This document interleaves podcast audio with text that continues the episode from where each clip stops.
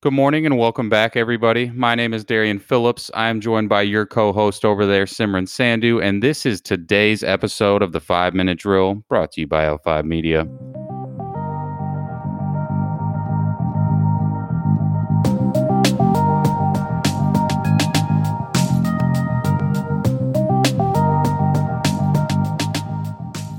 Last Friday, President Trump stirred up some controversy with his move to fire Geoffrey Berman, the U.S. Attorney for the Southern District of New York. And while Mr. Trump was the one to execute this arrangement, Attorney General William Barr was the one who caught most of the flack. Mr. Barr has been under scrutiny for quite some time now after being accused of pursuing actions that undermine the Justice Department's independence and too closely align with President Trump's personal agenda.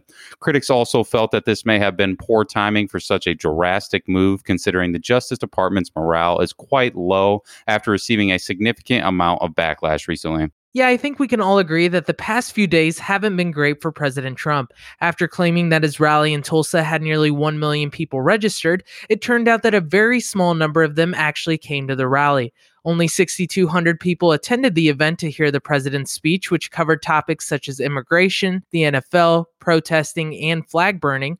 Now, heading into this week, President Trump will travel to Arizona and Wisconsin for more campaign related events. And Senate Republicans are also trying to figure out how to best position their party for this year's election. While many of them believe the economy may need another stimulus bill, they are worried that conservative supporters may not be in favor of such a move. So, for the time being, they're holding off and waiting to see if the economy can recover without additional support and have postponed conversations for another stimulus package until mid July, which is when unemployed Americans are scheduled to stop receiving those $600 weekly jobless payments coming from that $2.2 trillion CARES Act that was passed back in March. And if we take a moment to move outside of domestic news, there's been some conflict on the international side. Tensions between India and China escalated after a recent fight, which resulted in the death of 20 Indian soldiers, and experts now believe there's a high chance that Indian policymakers will expand their military cooperation with the U.S.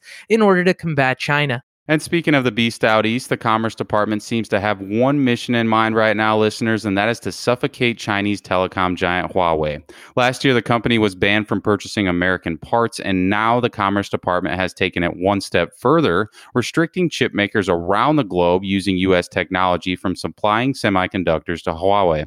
Now, the company says the rollout, maintenance, and operations of its 5G network will be severely disrupted from this move. Well, the timing of the news is a bit ironic, especially after Samsung announced that it will be releasing the Galaxy A71 this Friday, which will be their cheapest 5G enabled phone in the US as it will retail around $600. And American Airlines is on the hunt for more money with an appetite like a growing teenager for new financing. This time, the airline is looking to secure $3.5 billion as it grapples with travel restrictions stemming from the coronavirus. As of now, it sounds like 1.5 billion will be raised by issuing new shares and convertible senior notes due in 2025. Another 1.5 will be from senior secured notes, and the remaining 500 million will come from term loans due in 2024. Well, it doesn't help them very much that consumers are saving money at record high levels. US banks have experienced a $2 trillion increase in their deposit accounts, and actually, most of the growth is happening in banks such as JP Morgan,